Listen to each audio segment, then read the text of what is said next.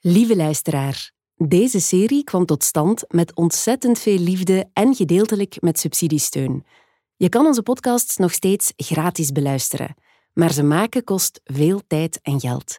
Daarom zal je soms een reclamespotje horen en kan ook jij ons vanaf nu steunen door vriend van de show te worden.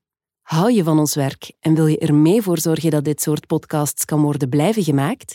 Ga dan naar www.vriendvandeshow.nl slash de-erfenis en word vriend al vanaf 2,5 euro per maand. Of doneer eenmalig, wat je zelf wil. Dank je wel en geniet van de erfenis. I'm Sandra, and I'm just the professional your small business was looking for. But you didn't hire me because you didn't use LinkedIn jobs. LinkedIn has professionals you can't find anywhere else, including those who aren't actively looking for a new job but might be open to the perfect role, like me. In a given month, over 70% of LinkedIn users don't visit other leading job sites. So if you're not looking on LinkedIn, you'll miss out on great candidates like Sandra. Start hiring professionals like a professional. Post your free job on linkedin.com/people today. This is Paige, the co-host of Giggly Squad, and I want to tell you about a company that I've been loving, Olive and June. Olive and June gives you everything that you need for a salon quality manicure in one box. And if you break it down, it really comes out to $2 a manicure, which is absolutely insane. It's also so easy to get salon worthy nails at home with Olive and June. The difference between how your nails used to look when you did them yourself and now with the Manny system is a complete game changer. The best thing about Olive and June too is it's a quick dry, dries in about one minute, lasts for five days, and full coverage in up to one to two coats. Visit oliveandjune.com slash perfect manny 20 for 20% off your first system. That's oliveandjune.com slash perfect manny 20 for 20% off your first system.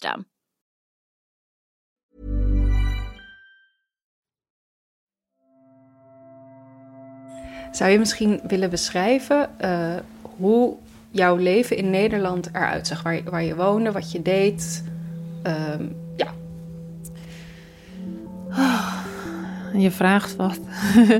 nou, wij zijn dus allereerst ehm, opgevangen in een of andere asielzoekerscentrum.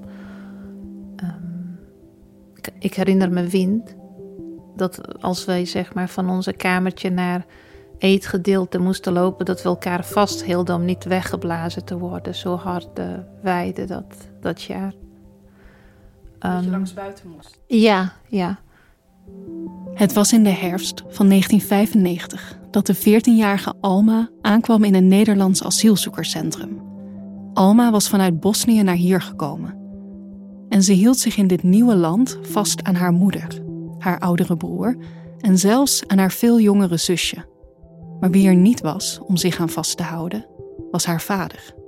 Ja, in het begin probeerden wij niet, eh, niet te veel daarover eh, te praten, omdat mijn zusje was toen jong en die zat de hele tijd te wachten op papa. Wanneer komt papa terug?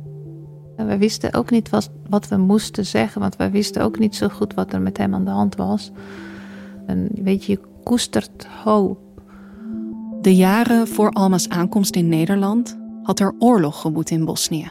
En in de laatste maanden van die oorlog was haar vader van zijn gezin gescheiden en verdwenen.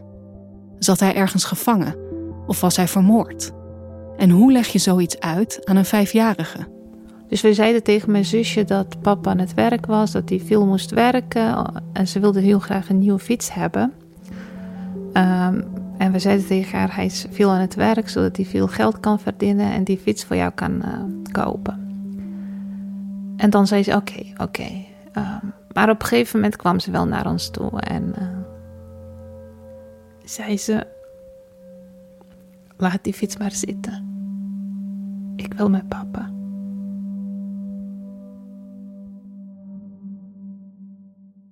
De oorlog in Bosnië was een gruwelijk conflict.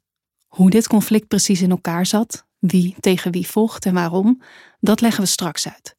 Maar als je oud genoeg bent, herinner je je misschien nog wel iets uit die tijd. Bijvoorbeeld de beelden van blauwhelmen, berichten over Sarajevo, mensen die honger leden, sluipschutters, journalisten die amper verslag konden uitbrengen en Srebrenica. De naam van dit kleine stadje in Oost-Bosnië doet misschien ook een belletje rinkelen. Het was namelijk op deze plek dat Nederland betrokken raakte bij de oorlog. Nederland voerde daar een VN-vredesmissie uit en stuurde Nederlandse militairen naar het gebied.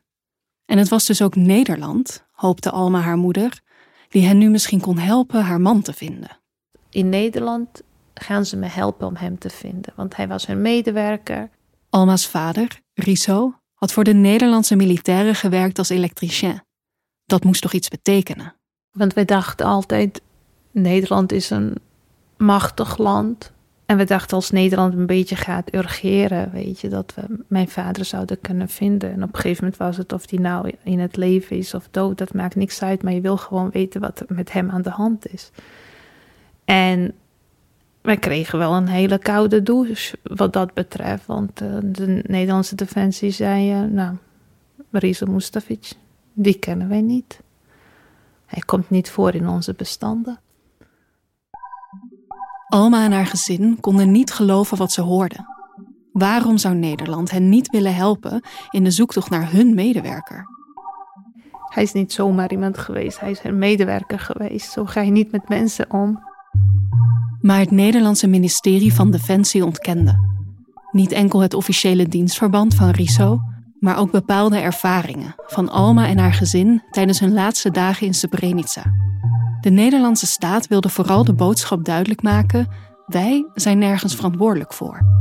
Want er, werd ook, er werden ja, meest verschrikkelijke dingen uh, geroepen. Gewoon dingen die niet kloppen. Leugens. Dit konden Alma en haar gezin niet accepteren. Dus besloten ze te strijden voor erkenning en rechtvaardigheid. Want wat als het land waar je woont jouw verhaal niet onder ogen wil komen?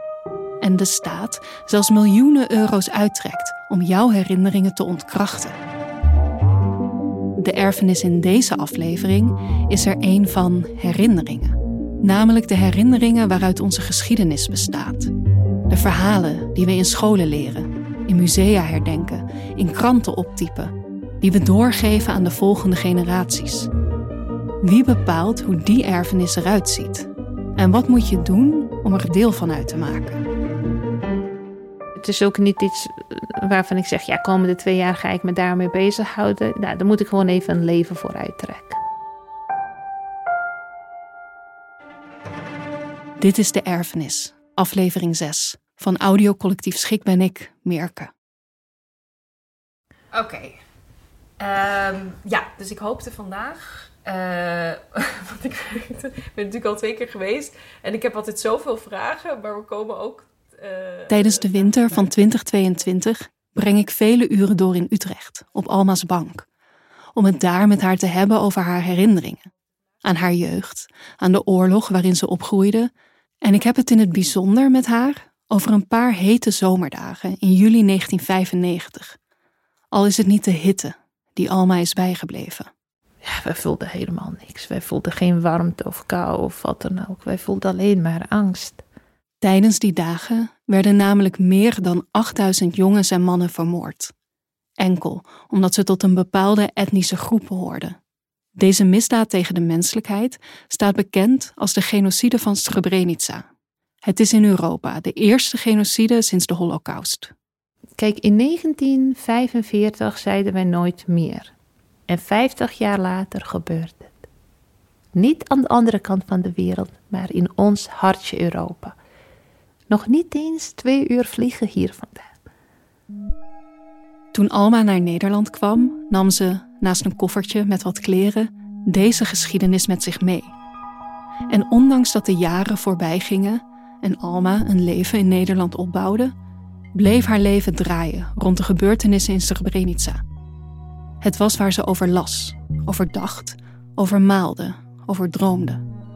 Maar al gauw merkte ze dat buiten haar eigen kleine bubbel het omgekeerde aan de hand was. Wanneer zij tegen andere mensen over Srebrenica begon, merkte ze dat er nauwelijks kennis was over deze genocide. Als ik zeg bijvoorbeeld Anne Frank, dan weet iedereen daar wel wat van. En als ik zeg Srebrenica, dan kijken mensen mij vragend aan. De glazige blikken bleven komen en komen. Want het is onvoldoende vertegenwoordigd in ons collectief geheugen. Loop naar de straat, vraag een willekeurige Nederlander: wanneer was de laatste genocide in Europa? Nou, verder dat hij zegt 76 jaar geleden.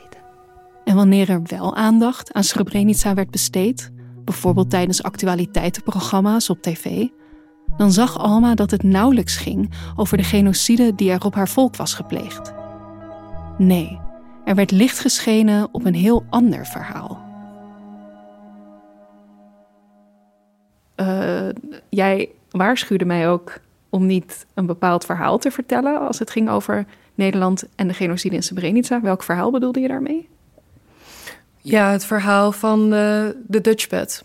En dat is waar het vaak over gaat als we het in Nederland hebben over de genocide. Dit is Esther Schorel, onderzoeker aan de Universiteit van Amsterdam. En ik doe onderzoek naar activisme en collectief geheugen. Collectief geheugen gaat over hoe we ons als groepen mensen dingen herinneren, bijvoorbeeld als maatschappij. En Esther vertelt mij dat als het gaat over Srebrenica, er een bepaald verhaal is waar we als Nederland ruimte voor hebben gemaakt.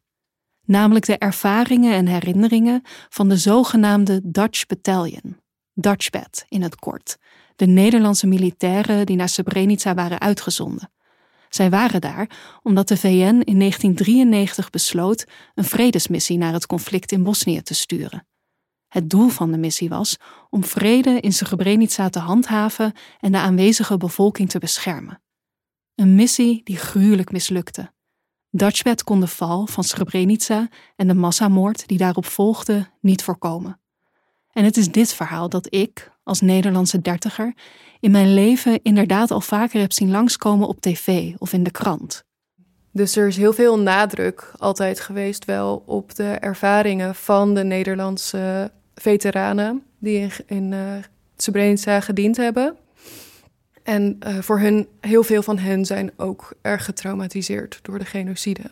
er is een genocide gepleegd op een plek die zij hadden moeten verdedigen.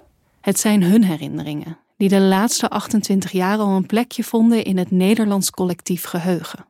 Uh, vanuit een bepaald objectief uh, wordt het als logisch gezien dat de nadruk altijd heel erg heeft gelegen op de Dutchpads, omdat zij Nederlandse soldaten waren. Dus misschien was dat het Nederlandse verhaal. En dat is ook een heel belangrijk verhaal. Maar het is niet het enige verhaal.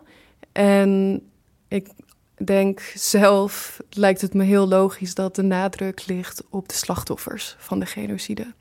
En daar gaat het eigenlijk om, om die shift. Om die shift gaat het Alma ook.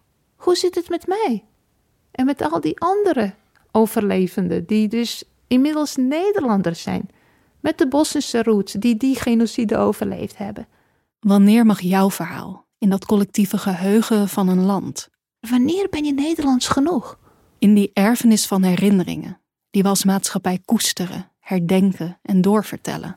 Je kan niet, met alle respect voor, voor de Nederlandse blauwhelmen die er waren, je kan niet de Nederlandse blauwe helmen centraal stellen als het gaat om de laatste genocide in Europa.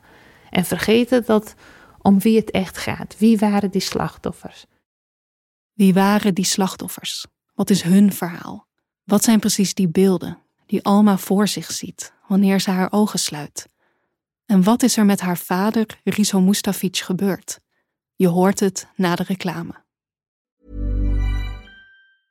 How would you like to look five years younger? In a clinical study, people that had volume added with Juvederm Voluma XC in the cheeks perceived themselves as looking five years younger at six months after treatment. Look younger, feel like you. Add volume for lift and contour in the cheeks with Juvederm Voluma XC. Reverse signs of aging by adding volume to smooth laugh lines with Juvederm Volure XC. For important safety information and to find a licensed specialist, visit juvederm.com. That's J U V E D E R M.com. Not for people with severe allergic reactions, allergies to lidocaine, or the proteins used in Juvederm. Common side effects include injection site redness, swelling, pain, tenderness, firmness, lumps, bumps, bruising, discoloration, or itching. There's a risk of unintentional injection into a blood vessel, which can cause vision abnormalities, blindness, stroke, temporary scabs, or scarring. Talk to a licensed specialist to find out if it's right for you. I'm Sandra, and I'm just the professional your small business was looking for. But you didn't hire me because you didn't use LinkedIn jobs. LinkedIn has professionals you can't find anywhere else, including those who aren't actively looking for a new job but might be open to the perfect role, like me. In a given month, over 70% of LinkedIn users don't visit other leading job sites. So if you're not looking on LinkedIn, you'll miss out on great candidates like Sandra. Start hiring professionals like a professional. Post your free job on linkedin.com/people today.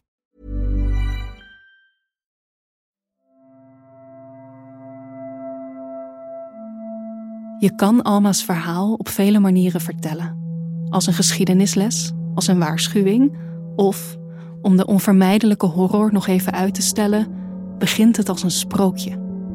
Met de woorden lang, lang geleden, in een land dat niet meer bestaat.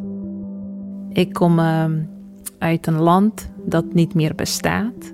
En in dat land, Joegoslavië genaamd, lag een klein stadje in een dal tussen de bergen.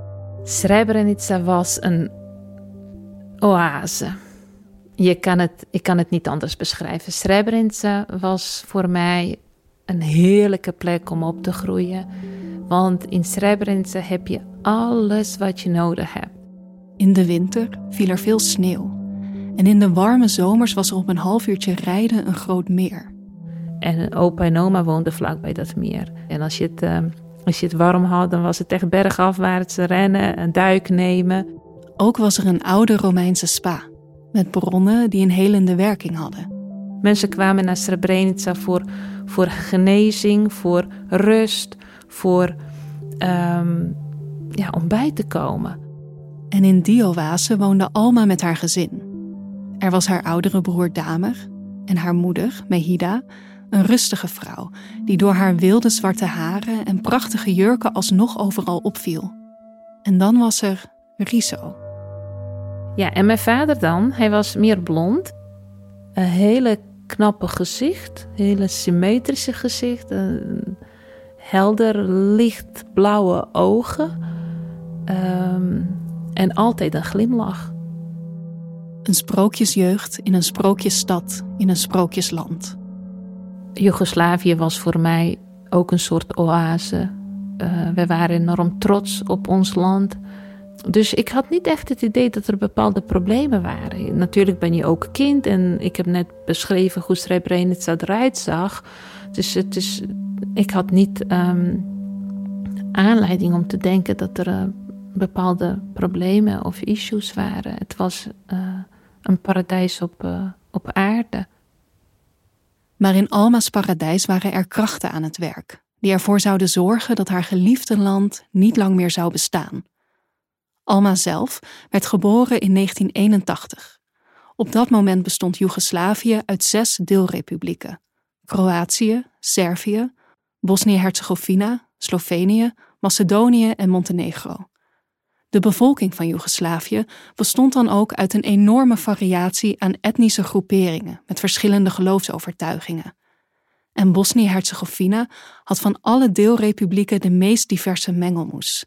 Hier leefden onder andere orthodoxe Serviërs, katholieke Kroaten en islamitische Bosniërs, naast en met elkaar. Ze trouwden gemengd en vierden samen elkaars feesten, zoals kerstmis of suikerfeest.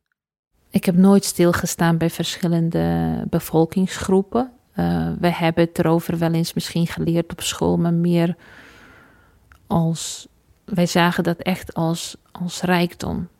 Um, want wij waren allemaal Joegoslaven. Zo zijn we opgevoed. Zo, zo ben ik in ieder geval opgevoed. Ik, kan niet, ik weet niet of iedereen zo opgevoed is, maar ik, ik had wel de indruk dat mensen in ieder geval in Srebrenica, in grotere steden, dat die uh, eenheidsgevoel enorm leefde. Toch zou die eenheid niet lang meer duren. Want in 1991 zal er oorlog uitbreken. De aller, allereerste keer dat ik bewust werd dat er wel verschillen waren, is misschien wel toen ik op school door mijn beste vriendinnetje gevraagd werd: Wat ben je? En dat was één één jaar, zo niet twee voor de oorlog, nog echt voor de oorlog. En ik vond het een vreemde vraag, omdat ik dacht van... je weet toch heel goed dat we allemaal Joegoslaven zijn. Wat is dit voor een idiote vraag? Maar ik merkte ergens dat het dus niet klopt, die antwoord. Dat weet ze heus wel. Dus wat bedoelt ze? Dat snapte ik niet zo goed. Uh, toen heb ik gezegd Joegoslaaf. En ze zei tegen mij echt... Ja, ja, maar dat bedoel ik niet. Wat ben je nou echt? Heel erg kleinerend ook. Van uh, waarom ik haar vraag niet begreep. En ik begreep hem echt niet. Dus ik herhaalde dat ook van... Ja, ik dacht dat ik echt Joegoslaaf was. Maar wat ben jij dan? En toen uh, maakte ze zo'n vuistgebaar en bonkte ze heel hard op haar borst. En ze ging heel rechtop staan en dat kwam zo trots uit. En ze zei: Ik ben een Servische. En op dat moment voelde ik mij automatisch zo klein. En ik wilde eigenlijk zo graag datgene zijn wat zij ook is. Ik wist niet precies wat ik was, maar alles anders klonk zo minderwaardig. Dat, is, dat ik zo graag wilde behoren tot datgene wat zij ook is. Dus ik heb op, dat moment tegen haar gezegd: uh, Ik ben het ook. En ze reageerde heel verbaasd. Zo van: Huh? Maar je naam is niet Servisch. Die naam, Alma Mustafic, daar was iets mee. Dus die dag zat ik enorm in de knoop. Dat bleef maar malen door mijn hoofd. En ik weet nog dat ik de moed probeerde te verzamelen om dit aan mijn moeder te vertellen. Pas na het avondeten durft ze het aan. En ze vertelt dat ze zichzelf die dag als Servische heeft omschreven. En mijn moeder zei: uh, Maar dat zijn we niet. Oh, maar wat zijn we dan wel? En toen zei ze: Weet je wat, wij hebben het hierover als uh, papa thuiskomt. Maar toen haar vader die avond over het voorval werd ingelicht, had hij maar één duidelijke boodschap voor Alma. Kijk me aan, zei hij. En ik zie zijn ogen nog zo, weet je, naar me toe komen. Want als hij een punt wilde maken, dan keek hij recht in je ogen en zijn ogen kwamen bijna uit. En hij zei tegen mij: Ja, je hebt verschillende soorten mensen. Je hebt goede en slechte mensen. Dat zijn de enige twee categorieën die jij mag maken. Vergeet dat nooit. En hij liep weg. Ik wist nog steeds niet wat we waren. En als jij diezelfde vraag had gesteld aan de ouders van jouw beste vriendinnetje, wat hadden ze dan tegen jou gezegd wat jij was? Ja, uh, hoe werden wij genoemd? Uh, uh, moslims, Turken. En er was ook een reeks minder vriendelijk klinkende woorden. Ja, er werd echt neergekeken door en nogmaals, ik wil benadrukken door de nationalisten, want niet iedereen was het. De mensen die op hen neerkijken zijn Servische nationalisten. En hoe gevaarlijk en zelfs dodelijk dit ultranationalisme zou blijken, kon Alma op dat moment onmogelijk vermoeden. Wel begint er rond haar en haar geliefde oasis Srebrenica steeds meer te rommelen. In de omliggende deelrepublieken breekt oorlog uit. Slovenië en Kroatië willen zich losmaken van Joegoslavië en roepen hun onafhankelijkheid uit. En ook Bosnië-Herzegovina, de deelrepubliek waar Alma woont, wil de federatie verlaten. Maar dat dit niet zonder strijd zal zijn, wordt duidelijk op een lentedag in 1992. Op die dag komen vrienden van Alma's ouders op bezoek. Servische vrienden. En dat waren beste vrienden van mijn vader. Ik wist niet eens dat ze Servisch waren toen de tijd. Um, maar ze hebben de hele avond gehuild. En mijn vader vroeg de hele tijd van, goh, is er iets dat ik moet weten? Komt er oorlog? Wat weten jullie dat wij niet weten? En ze keken alleen maar aan en uh, ze gingen hun schouders ophalen. Zo van, ja, we weten, ook, uh, we weten ook niks, maar we gaan wel naar Servië. Dus van het een op de andere dag uh, is, zijn alle etnische Serven die hebben Srebrenica verlaten. Dat is ook een beetje wat we nu in Oekraïne gezien hebben. Dat van het een op de andere dag alle etnische Russen uh, de oostelijke provincies verlieten. De vrienden zeggen dat ze niet weten wat er gaat gebeuren. Maar Alma's vader voelt aan dat dit niet de waarheid is en zegt: Als er een oorlog komt, wil ik het weten, dan kan ik zelf mijn kinderen in veiligheid brengen. De vrienden vertrekken zonder iets prijs te geven. En binnen enkele dagen wordt duidelijk waarom ze zoveel haast hadden. Want plots worden de wegen afgesloten, net als het water en de elektriciteit. Tanks rijden de bergen rond Srebrenica op, oftewel de vijand is gearriveerd. Weet je nog de eerste kogels die jouw kant op kwamen en hoe dat was? Ja, de eerste kogels. ehm, ik wist nog niet dat het kogels waren. We waren buiten aan het spelen. En eh, ik dacht echt dat, dat het takjes waren die aan het kraken wa- waren. Want we waren aan het rennen en over takjes, over blaadjes en zo. Maar het be- begon steeds harder te klinken. En toen ineens zag ik eh, kogels op de grond. De kogels, maar ook granaten en mortieren die vanaf dat moment dagelijks op Alma, haar gezin en haar volk zouden worden afgevuurd, waren de ingrediënten van een gericht aanvals- en veroveringsplan. Bosnisch-Servische nationalisten wilden namelijk dat Bosnië, of op zijn minst delen ervan, bij Servië zouden horen. Deze separatisten werden gesteund door Servië zelf, met wapens en extra soldaten. Waar het om ging hier is dat het ging om een giftige ideologie die zegt van goh, wij moeten een groot Servië creëren, een grote staat. Alle Serven, etnische Serven moeten verenigd worden in één staat. Alleen dan kunnen wij onszelf verdedigen tegen de ander, de vijand. En alle anderen zijn de vijand. En of je de vijand was, dat werd bepaald door je naam. Wij hebben een naam die afstamt nog van de Ottomaanse eh, tijdperk, Mustafa, Mustafic. En wie jouw eh, nou ja, voorouders waren, was genoeg om je eh, te, te, te, te elimineren. Alma's vader wist niet hoe lang Srebrenica nog veilig zou zijn en besloot met zijn gezin naar het dorp van Alma's grootouders te vluchten. Naar het huis, vlakbij het meer, waar ze zoveel zomers uitbundig had gespeeld en gezwommen. En ik heb toen heel veel, ja, we hebben veel uren doorgebracht in kelder. En toen begon ik dus verschil tussen de namen te leren. Ik weet nog dat ik hele klas afging, dat ik gewoon echt niet wist. En dan zei Maya, maar dat is toch wel een moslimnaam. En de volwassenen die moesten dan lachen. En eh, voordat ze nog konden ja of nee zeggen, hoor ik nog een granaat inslaan. Zo, alsof die granaat mij antwoord wilde geven. Nee, wrong. Try again. En dan zeg ik, en Goran, dat is echt wel een moslimnaam. Boom, weer. Ik wist het gewoon echt niet. Hier, in het dorp van Alma's grootouders, wordt de situatie elke dag bedreigender. En het was echt wachten totdat ehm, iemand gewoon dood zou gaan. Dus ja, op een gegeven moment, ergens in herfst, zei mijn vader: laten we teruggaan. Terug naar Srebrenica, in de hoop dat de situatie daar leefbaarder is. Maar wanneer ze na een tocht van twee dagen Srebrenica binnenwandelen, treffen ze geplunderde winkels en uitgebrande huizen aan. En van de buren die nog over zijn, horen ze over de verschrikkingen. Ja, dat waren horrorverhalen. Wij hoorden wie allemaal vermoord was. Soms ook wie van onze Servische eh, vrienden en buren meedeed aan die moordpartijen. Dat was heel erg schokkend. Terwijl Alma's gezin hun eigen huis weer betrekt en probeert in leven te blijven, komen er dagelijks honderden vluchtelingen aan in Srebrenica. En elke keer hoor je van dat is van die en die plaats of van die en die dorp. Die is weer aangevallen. Uh, wij moesten vluchten. Uh, ze hebben onze mannen gevangen genomen, vermoord. Steeds meer en meer plekken en dorpen in de buurt worden ingenomen door het Bosnisch-Servische leger. De bevolking die het overleeft, vlucht naar Srebrenica. Want deze stad ligt dan misschien wel constant onder vuur. Officieel is hij nog altijd vrij.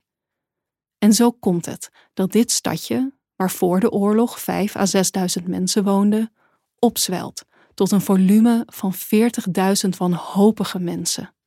Gewoon mensen, mensen klopten aan je deur en die zeiden van mag ik hier wonen? Heb je een plek voor mij? Heb je een kamer vrij voor mijn gezin? Nou, ons huis voelde zich uh, enorm snel. De huizen die nog bewoonbaar waren, barsten uit hun voegen. Maar er was alsnog niet genoeg ruimte voor iedereen.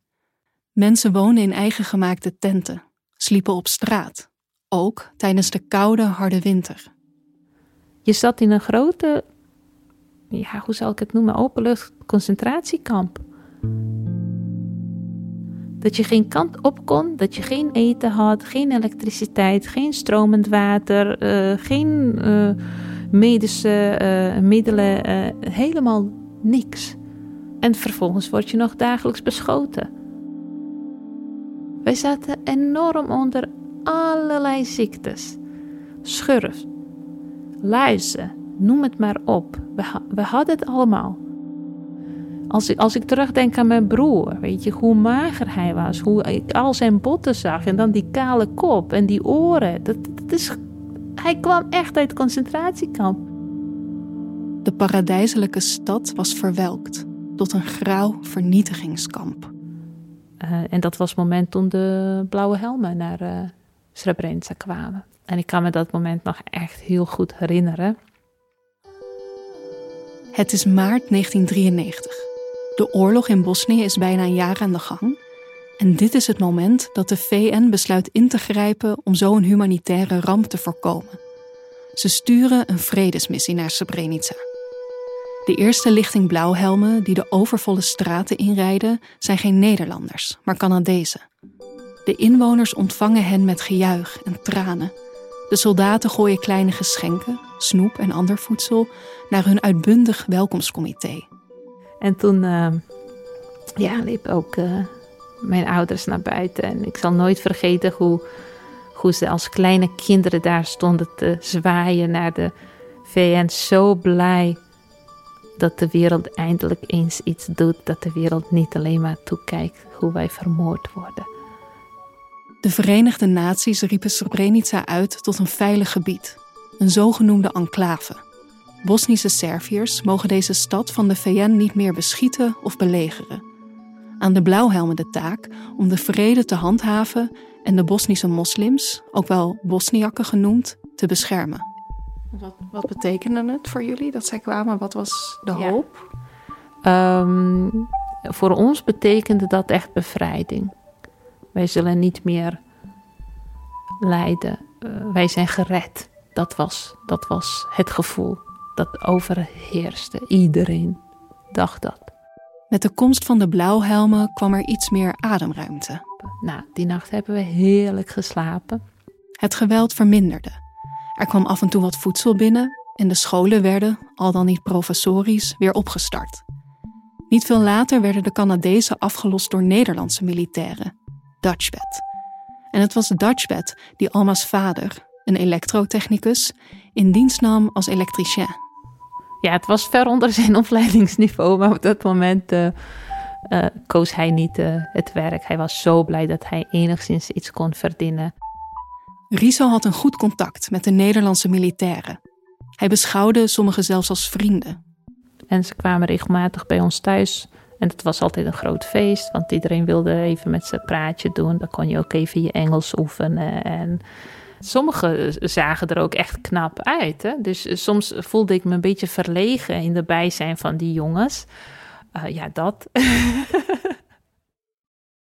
en het waren die jonge mannen en de hoop die zij in hun uniformen vertegenwoordigden, waar de inwoners van Srebrenica sterk aan vasthielden. Maar. Maar ja, gaandeweg, toen mijn vader ook begon te werken bij Dutch 1, 2 en 3, dus bij de Nederlandse Blauwe Helmen en in gesprek ging met die soldaten, dat hij tegen ons wel in zei: Nou, ze hebben echt geen flauw idee wat hier aan de hand is. Ze vragen mij steeds: Weet je wel, hoe komt het dat we met elkaar in oorlog zijn? Hoezo met elkaar in oorlog? Wij worden hier verdreven, uitgemoord, er wordt genocide op ons gepleegd. En jullie komen hier naartoe om ons te beschermen. En dan vraag je aan mij waarom wij hekel hebben aan Serven. En hij moest de hele tijd uitleggen hoe dat zat. En sommigen wilden wel naar luisteren, sommigen ook niet. Dus gaandeweg hadden we zoiets van: hmm, snappen ze wel wat hier eigenlijk gaande is? En snappen ze wel waartoe de vijand in staat is? En zijn ze dan wel bereid om iets voor ons te betekenen? Riso wist niet wat de precieze opdracht was van de Nederlandse blauwhelmen. Hij wist niet dat er in het operatiebevel had gestaan: Provide protection and care of the people. Een opdracht die door de Nederlandse defensie werd uitgevoerd met weinig mankracht en middelen. De 40.000 vluchtelingen in de enclave werden namelijk beschermd door slechts enkele honderden Dutchbatters. En dat met enkel lichte wapens en een slechte voorbereiding. En in juli 1995 bleek dan ook hoe kansloos deze missie was. En toen Srebrenica aangevallen werd, toen uh, ja, is het ook zo snel gegaan. Op 6 juli start het Bosnisch-Servische leger onder leiding van de beruchte generaal Radko Mladic een aanval op de enclave. In de dagen die volgen komt de vijand steeds dichterbij. En op 11 juli begint de stormloop op het centrum van de stad. Ja, dus wij stonden echt onder enorme tijdsdruk. Uh, als we nu blijven staan in onze huis, worden we zo meteen levend gevangen genomen. En dat wil je gewoon niet, want na drie jaar ellende weet je wel wat er met je gaat gebeuren. Wat gaan we doen? Dat was een dilemma die bij iedereen leefde. 40.000 mensen stonden voor hetzelfde onmogelijke dilemma. De eerste optie: vluchten naar de legerbasis van de Verenigde Naties in de hoop daar bescherming te vinden. Ik weet dat wij ook voor die beslissing zaten en dat mijn vader, ook al heeft hij gewerkt voor de, voor de Dutchbed, dat hij zoiets had van: wat moet ik doen? En hij wilde in eerste instantie door de bossen gaan. De tweede optie: vluchten door de bossen om zo hopelijk vrij gebied te bereiken. 15.000 mensen, voornamelijk mannen, zouden uiteindelijk hiervoor kiezen, omdat ze geen vertrouwen hadden dat de Nederlandse soldaten iets voor hen zouden kunnen betekenen. Dagen en nachten zouden ze door het woud trekken, terwijl ze als wilde dieren werden opgejaagd door het Bosnisch-Servische leger. Ze werden gebombardeerd, gevangen genomen, gemarteld, geëxecuteerd. Van de 15.000 vluchtelingen zouden slechts zo'n 3000 levend de vrijheid bereiken. Ook Riso had deze route overwogen, maar kiest er uiteindelijk toch voor om samen met zijn gezin naar de Blauwhelmen te gaan. Te voet trekken ze naar de legerbasis die net buiten Srebrenica ligt. En daar aangekomen treffen ze chaos. Onoverzichtelijk, je ziet niks, je ziet alleen maar net als mieren bij elkaar. Je weet niet waar je moet gaan zitten of staan, alles is vol. 25.000 mensen zijn toegestroomd naar de compound waar de Nederlandse militairen verblijven.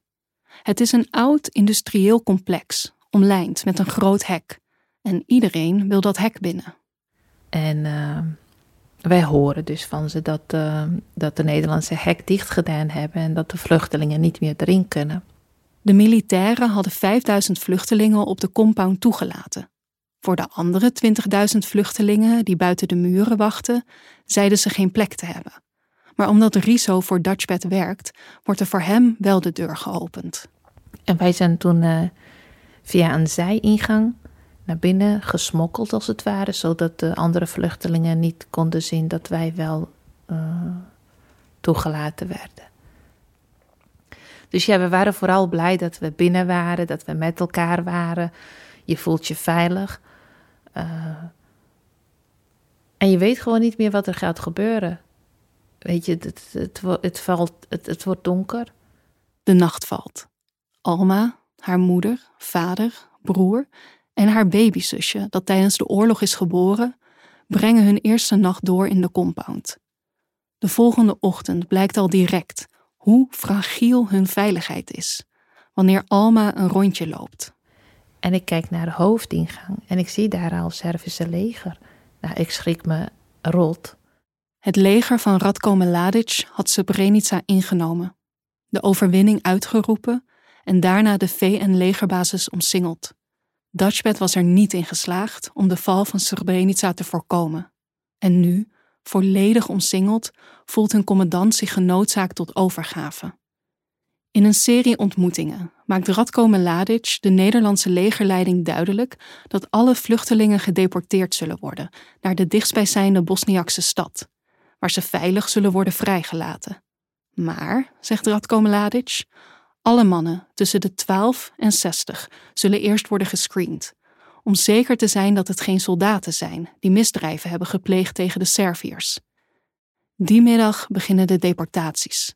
Bussen arriveren en beginnen alle vluchtelingen buiten de muren van de compound mee te nemen.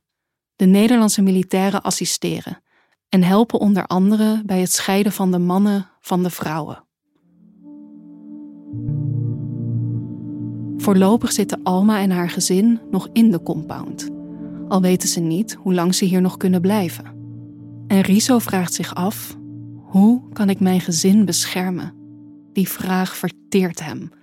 Want als Alma de volgende ochtend wakker wordt, in de auto die zij en haar vader als slaapplek gebruiken, voelt ze dat er iets aan de hand is. Ik, ik kan zien dat hij had gehuild. Zijn ogen waren helemaal rood. En toen, uh, ja, hij had iets in zijn handen. En hij probeerde iets te zeggen over de situatie. Maar ik was behoorlijk aangeslagen om hem zo te zien, want ik heb hem nog nooit zo gezien, dus ik weet eigenlijk niet zo goed wat hij gezegd heeft. Ik weet alleen dat hij uh, dat mesje in mijn uh, handen legde. Haar vader legt een rood Zwitsers zakmes in haar handen en zegt: uh, Laat ze hen met hun vieze handen niet aan je lichaam komen. Iets in die richting.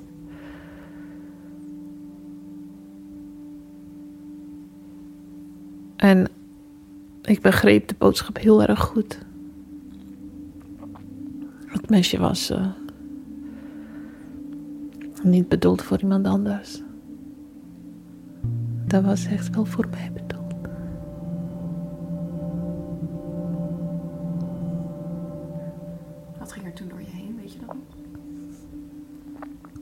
Ik wil dood. Ik wil wakker worden. Ik wil, ik wil niet meer in deze nachtmerrie zitten.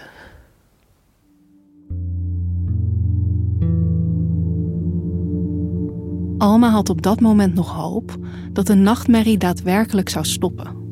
Wij dachten nooit dat wij uit onze veilige ruimte verdreven zouden worden. Ik dacht, wij zijn nu hè, op de compound van de VN. Je hoort continu executieschoten, um, mensen schreeuwen. Die verhalen bereiken hen ook. Ze gaan toch niet ons wegsturen. En dan eh, de tweede dag komen ze ook uh, naar onze ruimte en dan zeggen ze: Ja, jullie moeten weg. Eerder die dag hadden Dutchbatters de 5000 andere vluchtelingen die nog op de compound verbleven al naar de poort gestuurd. En nu waren Riso en zijn familie aan de beurt. Ja, weet je, op dat moment als ze je vertellen je moet weg. Je voelt gewoon grond onder je voeten wegzakken. Uh, je stelt ook geen vragen. Want je ziet aan je ouders dat ze niks kunnen hebben. Dat je ziet dat ze gaan breken elke moment. Ze hebben geen keuze meer. Ze moeten vertrekken. Je loopt naar buiten, maar je wil eigenlijk niet naar buiten. Ze lopen door de compound, richting het hek dat open staat. En die VN-soldaten lopen langs je heen om ervoor te zorgen dat je dat. Uh, dat je de compound toch wel verlaat. En je telt uh, de stappen. Ik weet echt nog dat ik zei, nou weet je nog, 19, 18, 17, 16, 15, 14, 13, 12. Je weet dat je doodgaat. 10. Of dat je verkracht 9, wordt. Of 8, de kans is zo groot. 7, 6, 5, 4, 3, 2, 1. Mijn vader had mijn zusje op de arm. En, uh, en op die manier hoopten wij dat ze mijn vader zouden doorlaten. Zo met een klein kindje. Ja, nou, er loopt dus een uh, Servische soldaat op mijn vader af en die zegt tegen hem: Jij blijft hier. En mijn moeder, ze begint eigenlijk gelijk te huilen. Ik kan niet alleen verder met drie kinderen, laat hem alsjeblieft gaan. Hij is geen soldaat. De soldaat duwt haar moeder aan de kant en zegt, dreigend: Of je kan je kinderen proberen in veiligheid te brengen, of jullie blijven allemaal hier. Eigenlijk zei hij daarmee: Of jullie gaan allemaal dood, of je kan proberen inderdaad je kinderen in veiligheid te brengen. Dat, die boodschap kregen we allemaal heel duidelijk mee. Nou ja, wat ik me vooral herinner is uh, dat uh, mijn ouders elkaar aankeken. En ze zeiden niks. Maar ze zeiden zoveel. Dus ja, mijn vader uh, gaf een kusje aan mijn zusje.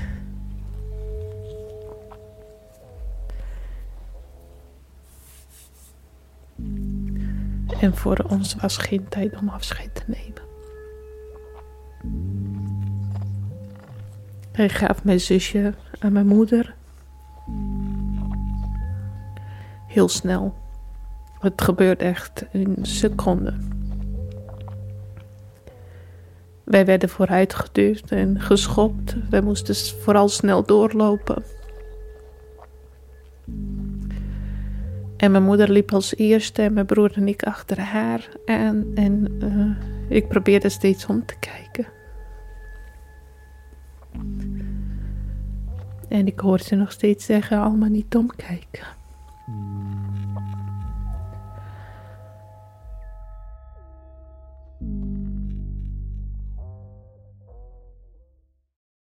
Het Bosnisch-Servische leger zou die dagen doelgericht en systematisch meer dan 8000 Bosniakse jongens en mannen vermoorden. Dagenlang schieten Bosnisch-Servische soldaten in ploegendiensten mensen dood. De bergen aan lichamen worden met zware machines in massagraven gedumpt.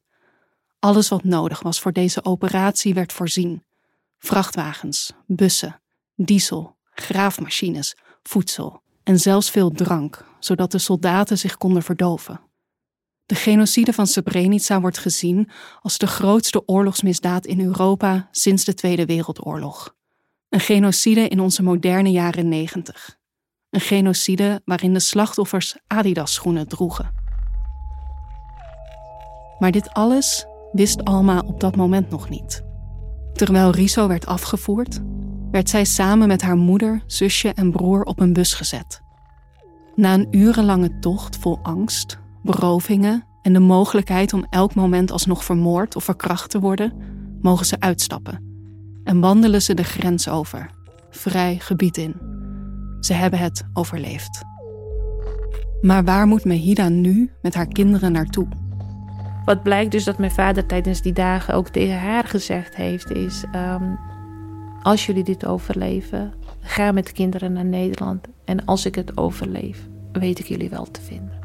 Dus Mehida pakt haar moed en haar kinderen tezamen en trekt naar Nederland. Um, ik denk dat ik niet echt een verwachting had. Ik vond het een behoorlijk koud land in de zin van het regende continu. Uh, en wind, wind, vooral wind, dat herinner ik me. Dat, die ging dwars door je botten heen. In het natte, winderige Nederland bouwt het gezin Mustafic aan een nieuw en ander bestaan. Alma en haar broer gaan naar de middelbare school en leren in no time Nederlands. Mehida wendt al haar energie aan om haar kinderen zo goed mogelijk te ondersteunen. Uh, mijn moeder probeerde in eerste instantie echt een goede moeder te zijn, goed voor ons te zorgen.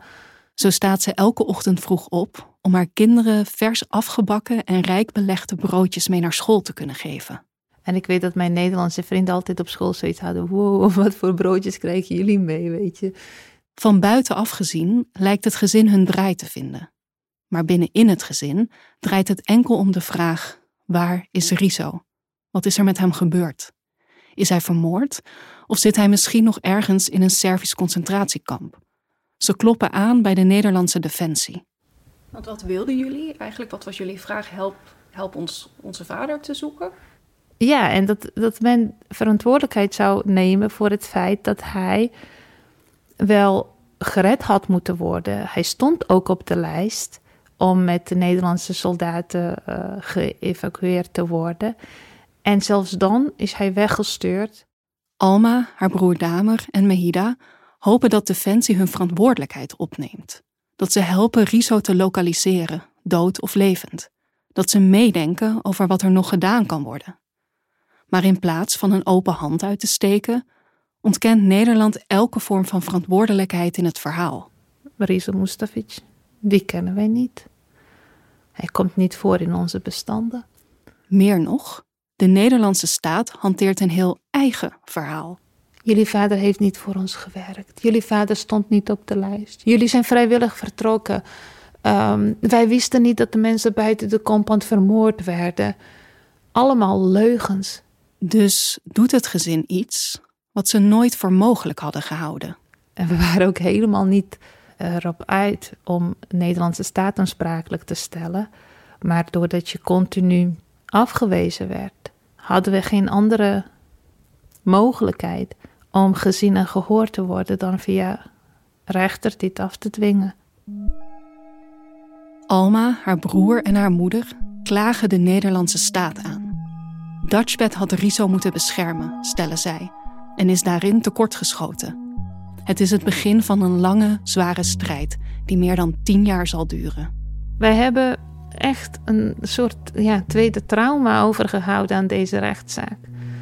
Alles wat je zei werd verdraaid, in, in, in andere context geplaatst, in andere tijdsgeest geplaatst.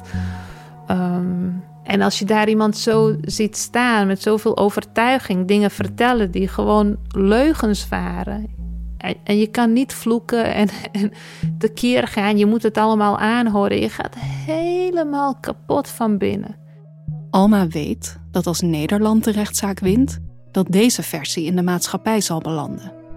Een versie waarin de hekken van de compound opengingen en zij vrijwillig naar buiten liepen.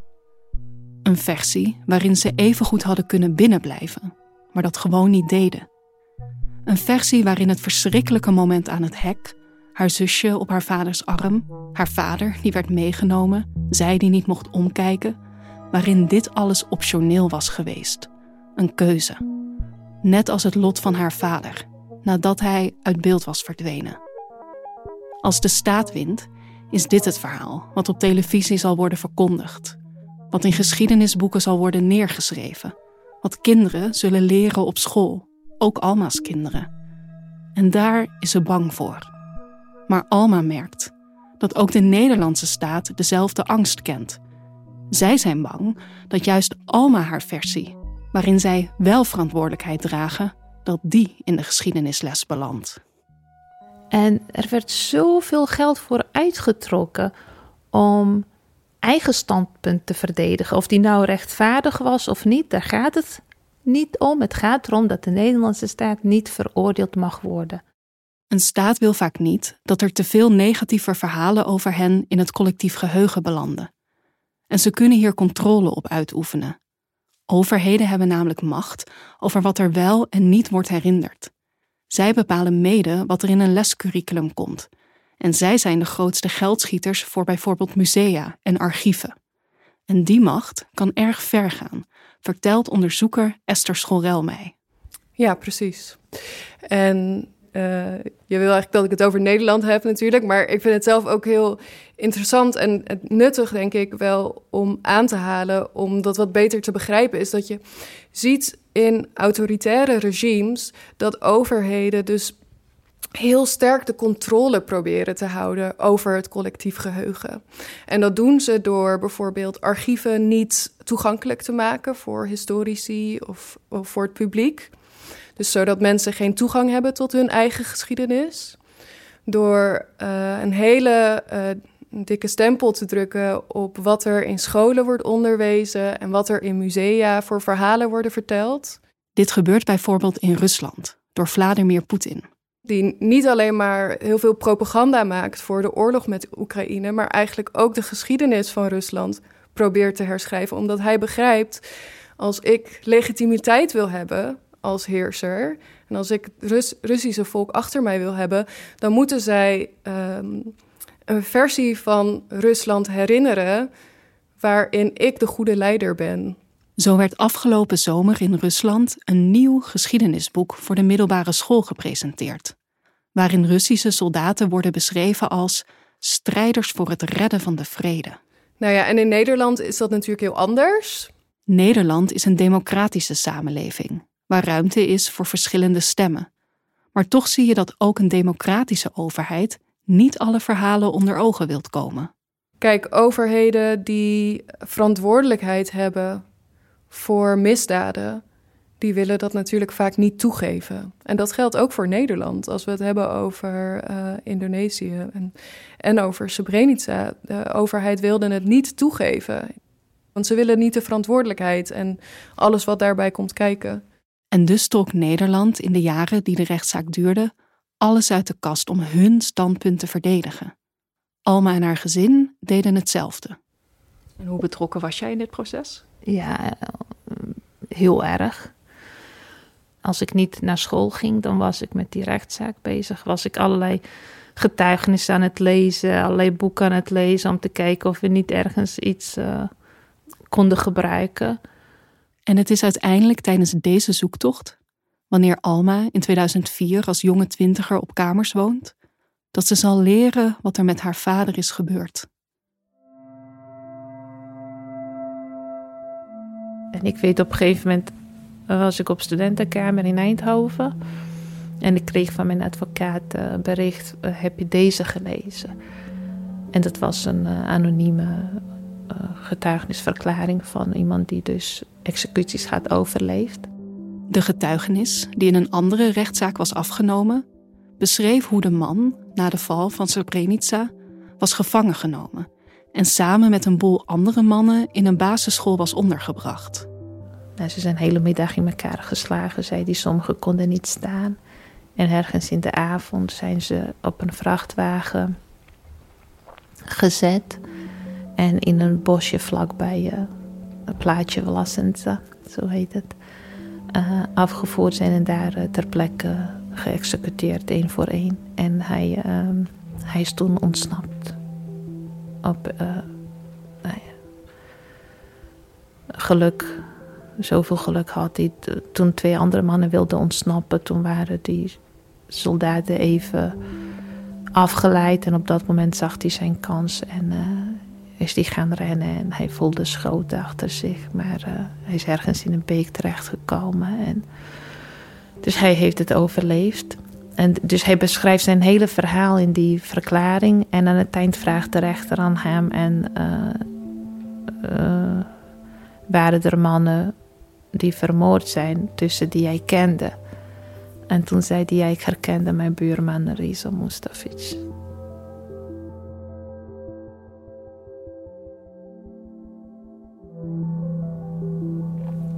Ik weet dat ik op een vensterbank ben gaan zitten. Het was donker al. Het was dus ergens in de nacht. Ik keek naar buiten. En het regende. En dat ik me voorstelde hoe zijn lichaam zo ergens in een bos, in een regen, aan het rotten was. Dat ik me ook afvroeg: heeft hij dorst gehad? En honger? Wist hij dat wij veilig waren? Ja, en dan uh, de zoektocht verplaatst zich van niet meer zoeken naar een levende Rieso, maar naar zijn overblijfselen, want die wil je ook fatsoenlijk begraven. Het zou nog zeven jaar duren voor zijn lichaam wordt gevonden. Het is, was dus uh, een première massagraaf. Uh, dat wil zeggen dat hij dus niet verplaatst is zoals alle anderen om um, sporen uit te wissen. In een poging om bewijsmateriaal te vernietigen en sporen uit te wissen, hebben de Bosnisch-Servische autoriteiten in de jaren na de genocide de lichamen met bulldozers heropgegraven en verspreid over nieuwe graven. Hierdoor was het lastig om lichamen terug te vinden en te identificeren. De ene arm werd in ene massagraaf gevonden, hoofd in een andere. En dat mijn vader dan in één massagraaf eh, intact, bijna intact, gevonden was, dat was opluchting. Daar waren wij blij mee.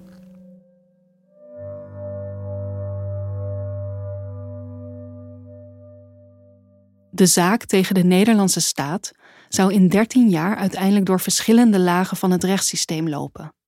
In de eerste uitspraak won de Nederlandse staat, waartegen Alma en haar familie in beroep gingen. In dat beroep won Alma. Daarop ging de Nederlandse staat weer in beroep. En deze keer kwam de zaak voor in de Hoogste Raad.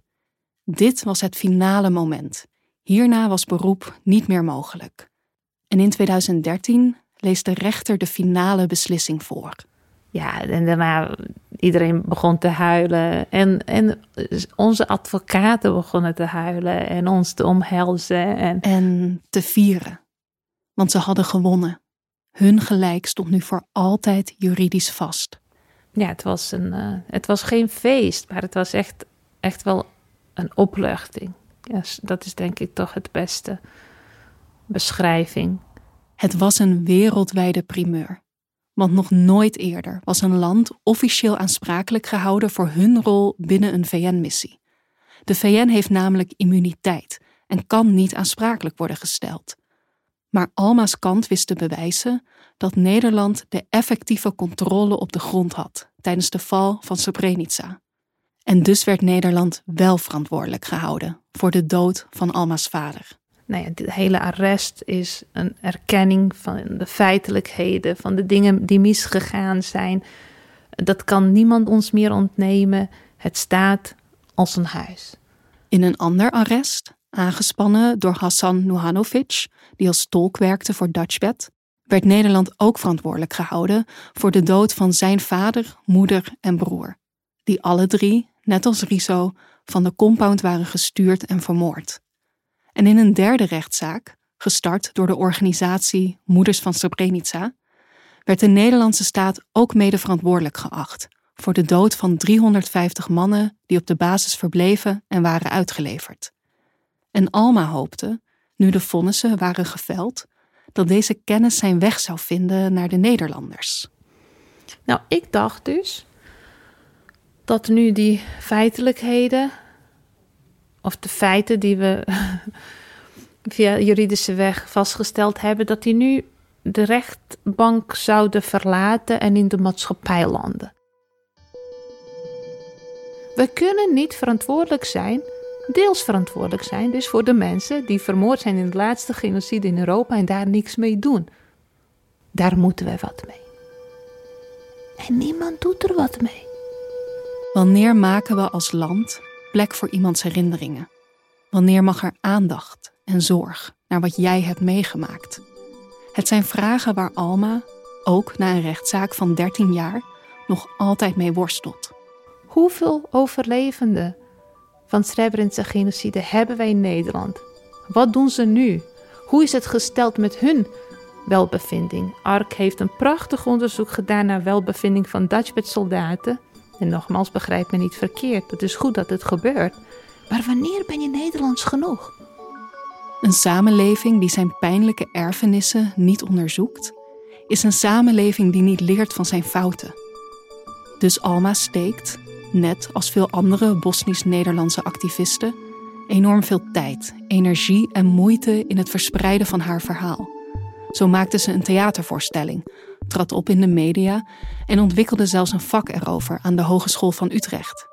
Het is werk dat Alma en haar gezin veel kost. Maar ze doet het voor haar vader en voor de duizenden slachtoffers die hun herinneringen mee hun graf innamen. Ik ga regelmatig naar Srebrenica. Ik ga regelmatig naar begravenplaats, waar dus op dit moment nog geen 8000 mensen uh, begraven zijn. Want meer dan 1000 mannen zijn nog steeds vermist en die liggen ergens verspreid over de massagraven in Bosnië.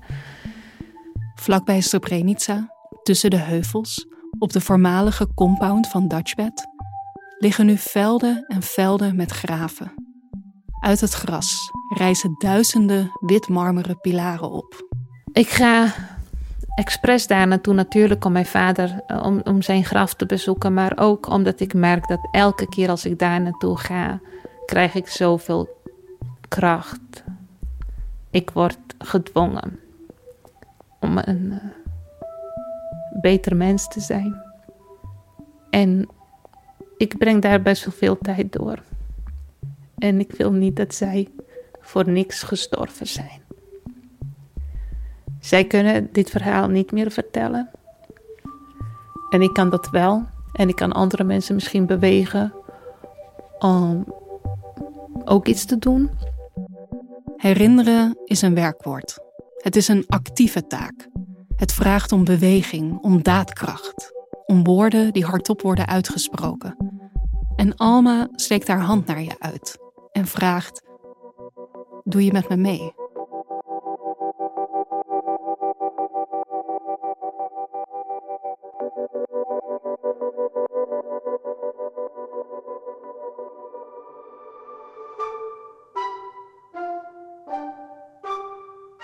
Lieve luisteraar, dit was de laatste aflevering van het eerste seizoen van De Erfenis.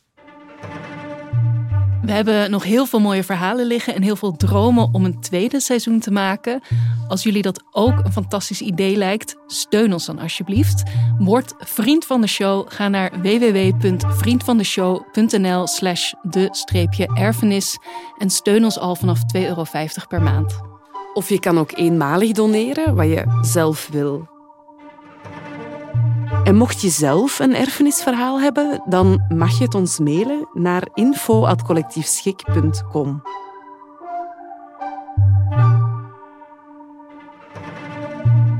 Dit was De Erfenis. De regie, research, interviews, het scenario, de montage en het sounddesign werden gedaan door ons. Nele Eekhout, Siona Houthuis en Mirke Kist van Audiocollectief Schik. De muziek in onze serie werd gemaakt door Tijmen Bergman. Ashley Govers en Jurjen Versteeg van ontwerpstudio Fromform ontwierpen onze beeldcampagne. Eve Prins deed de marketing. En Sander Lambrecht en Sam Huisman deden de mixage. Aanvullende research werd gedaan door Marlies Draaier. De Erfenis is een podcast van Slowpony en werd geproduceerd door Sanne Wiltink en Randy Vermeulen. Randy voerde ook de eindredactie over de serie. Simone Eleveld, Berthe van der Brugge, Stef Visjager en Svesdana Vukojevic luisterden mee met de montage. Deze serie is tot stand gekomen met steun van het Vlaams Audiovisueel Fonds van de Vlaamse Overheid, het Letterenfonds, het Cultuurfonds, het Amsterdams Fonds voor de Kunsten en Stad Antwerpen. We zijn tenslotte ontzettend dankbaar voor alle dappere mensen die hun verhaal met ons hebben gedeeld. Zonder jullie was dit nooit mogelijk.